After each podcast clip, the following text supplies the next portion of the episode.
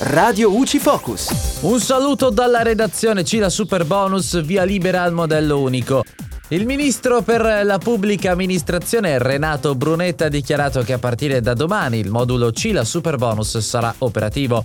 La comunicazione asseverata di inizio attività grazie al decreto semplificazioni diventa un modulo standard per tutto il territorio nazionale. Si tratta di una novità molto importante che riduce drasticamente gli adempimenti per accedere al Superbonus 110%. Il nuovo modulo per la CILA Superbonus contiene solo gli estremi del permesso di costruire o del provvedimento che ha legittimato l'immobile, ma per gli edifici la cui costruzione è stata completata prima del 1 settembre 1967 è sufficiente una dichiarazione. Non è più necessaria l'attestazione di stato legittimo, basta la dichiarazione del progettista di conformità dell'intervento da realizzare. Anche la documentazione progettuale da allegare è improntata alla semplificazione, anche perché le necessarie asseverazioni da parte del tecnico sono già trasmesse all'Enea.